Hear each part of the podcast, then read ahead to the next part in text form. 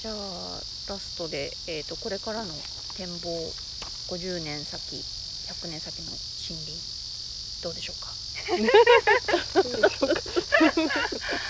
そうですね。なんか、もっと森と身近に関わり合えるような親しみ、ありふれた言葉になっちゃうけど、親しみを持てるような感じで、そういう森が増えていくといいなと思っていますね。なんか自分の中で社長もこれこの間言ってたんですけど、なんか文文化っていうのがキーワードの一つになっているような感じがして、そういう文化づくりをしていきたいなっていうふうに思います。でなんかこれある博士の人から博士っていうかこう研究機関に働いてらっしゃる博士の人から聞いた話で、なんか人類欲限りなしかなんか。そういう言葉を聞いたんですよ。なんか昔の生活ってよく一般的にはこう森と人が共存した暮らしが里山の生活ですよとか森から資源をいただいてそれを使ってたんですよとかっていう切り口で話されること多いんですけど本当にそういう価値観を持って見てたかっていう問いが生まれて少し前にいろんな日本各地の研究機関研究者の方がこう森と人との関わりについてこう深掘って研究されたことがあったらしくてで結果的には全然そうじゃなかったんですよ。森神社を建てるとかお寺を建てるためにその地域の木を切り尽くしてしまってもうその場所に木がないから離れた場所に木を切りに行く。だからやってることって変わってないんですよね。今昔はそれがたまたま自然とか木だったけど今はそれが石油になってる。で石油ももうすぐ枯渇しちゃう。じゃあどうしようっていう。本当欲欲しかないみたいな。話を聞いた時にすごいちょっと衝撃的だった。一概には一概に何て言ったらいいんだろう。全ての人がそうではない。全ての人ではそうではないけど俯瞰して全体を見るとそうだったよねっていう事実があったそうでだからこそ今ってこう昔自然のものを頂いてました。今石油の時代です。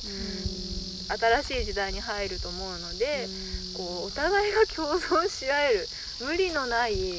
関係性を作っていきたいそういう社会になったらいいなっていうふうに思っててその中でキーになってくるのってきっと森だと思うんですよね。切ってもまた生えてくるし植えたらまた育つしっていう持続可能な資源ってよく言われるんですけどだからこそ森は私たちの資源でもあるしいろんな動物とか生き物とかの住処でもあるのでそれを理解した上でなんかちょうどよくウィンウィンの関係性でいられるいられないのかもしれないけど森にとっては。だけどそれでも今よりかはもうちょっとこうお互いが共存してるよねっていうような関係性になっていきたいなっていうふうに思っていて。うん。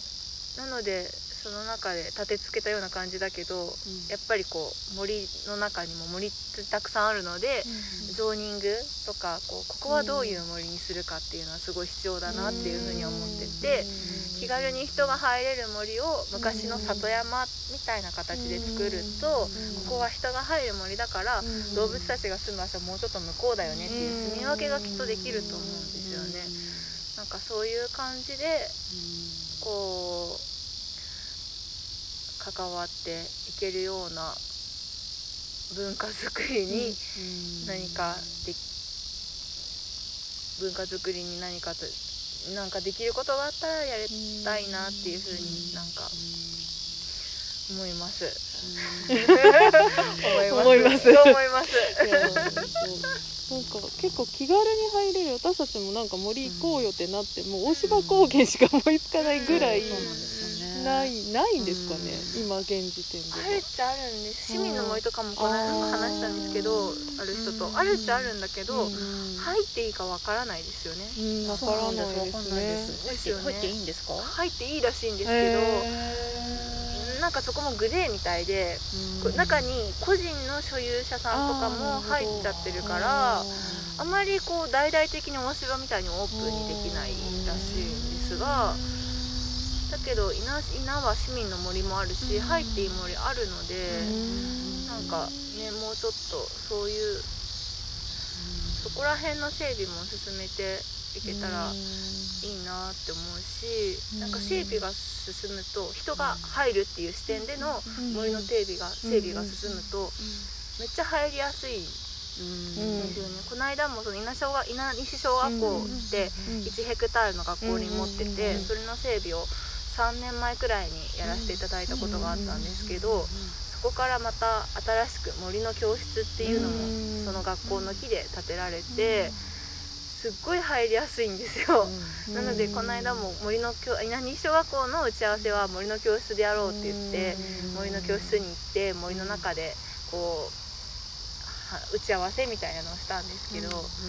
ヨーロッパ浜田久美子さんっていう方から聞いたんですが、これはヨーロッパの方って森のことを話すなら森で話そうよっていうそういう文化があるんですって。そういうのめちゃくちゃ素敵だなと思って。ねめっちゃ素敵ですよね。いや森に話そうよそりゃって思いますよね。めっちゃ気持ちいいもん、ね、今もそうですけど。森の中で。話させていただいてるとそうそうマイナスイオンを感じますよね、本当に。本当に本当に。なのでそんな感じで気軽に入れる森っていうのを現状まだまだ少ないと思うしあの日本って所有者が細かく分かれていて本当に入ったから不法侵入まではならないけど人様の土地に勝手に入ってるっていうことになるのでそこら辺はなんかもうちょっと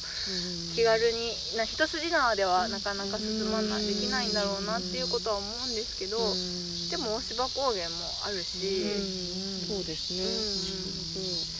いいなって思いますやっぱなんかそうやって文化っていうのはあれですよね、関わり続けないと生まれないですもんね。そうなんですよ。長い時間ですよね。長い時間。50年100年。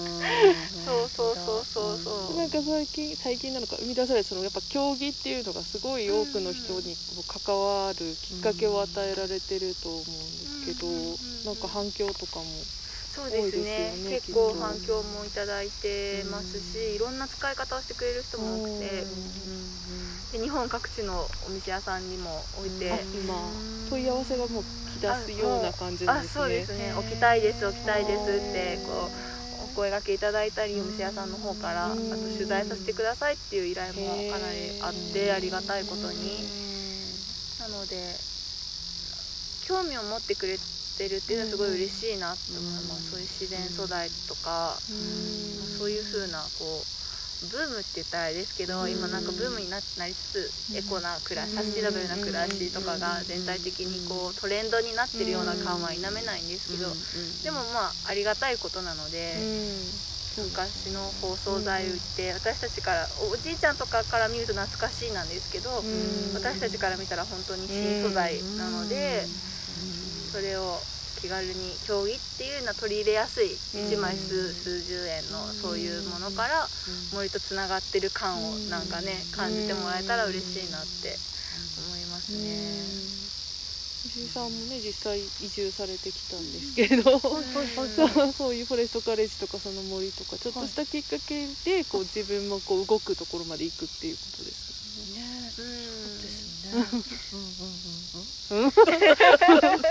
実際そういう仕事までされてますもん。ねこっち来て森に関わる仕事までそうですね森の中のをマウンテンバイクで走るアクティビティのところで今アルバイトしてるん。ですけど、うん、そうですねまさしく今のその動物たちの森のエリアと人の森の人たちのエリアの間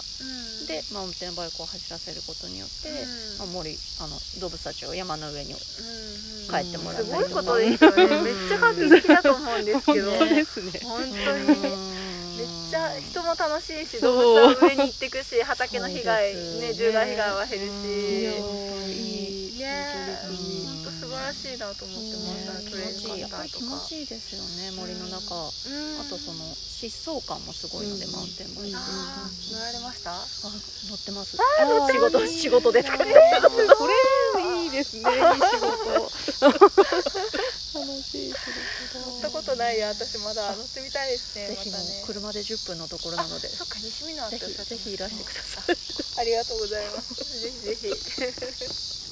いやーありがとうございました。すいませんあったのか。えっとあとフォレストカレッジもまた今年ももそうですね。開催ということで募集始めたんです。はい、始めるのか。日から募集が開始。順調にいけばです。あ順調にいけば 明日明から。日もしくは明後日。あの準備は整ってますので、はい、募集開始させてもらうと思います。また新しい講師陣とうん。であとテーマも昨年度と少し変えて、暮らしぶりとか手仕事とねか、ちょっと身身近ですね。そうそうそう自分事として森を捉えられるようなテーマも増えたので、昨年度とはまた違った切り口で森を見られるのかなと思ってて、すごく楽しみですね。どこから申し込めるんですか？どこから申し込めるんですか？サイト？あそうですね。フォレストカレッジのホームページのお問い合わせフォームがあるので、うん。そこクリックしていただければ申し込みフォームに飛ぶと思います。うんなんか去年もねすごい人数。本当におかげさまで、なんか去年ね結構スケジュール的にもカツカツだったからこれ定員集まるのかっていうところでの議論が進むのに普通にありがたいことに定員をかなりもう何倍も突破する300人って方に来ていただいてなので今年もより多くの人に参加してもらいたいなと思ってます基本やっぱりコロナなのでオンラインベースになるんですけど、うん。だからこそ来なくてもうん。稲の森とつながれるっていうようなうん。なんか機会になると思うので、なんかコミュニティになってましたもんね、うん。でそこからのいろんなつながりが本当に実際に生まれたりとかもしてて、本当に私たちもつながらせていただいてあーこういろんな人と。ね、広がってっていうのもあるし嬉しいですね。ありがとうございました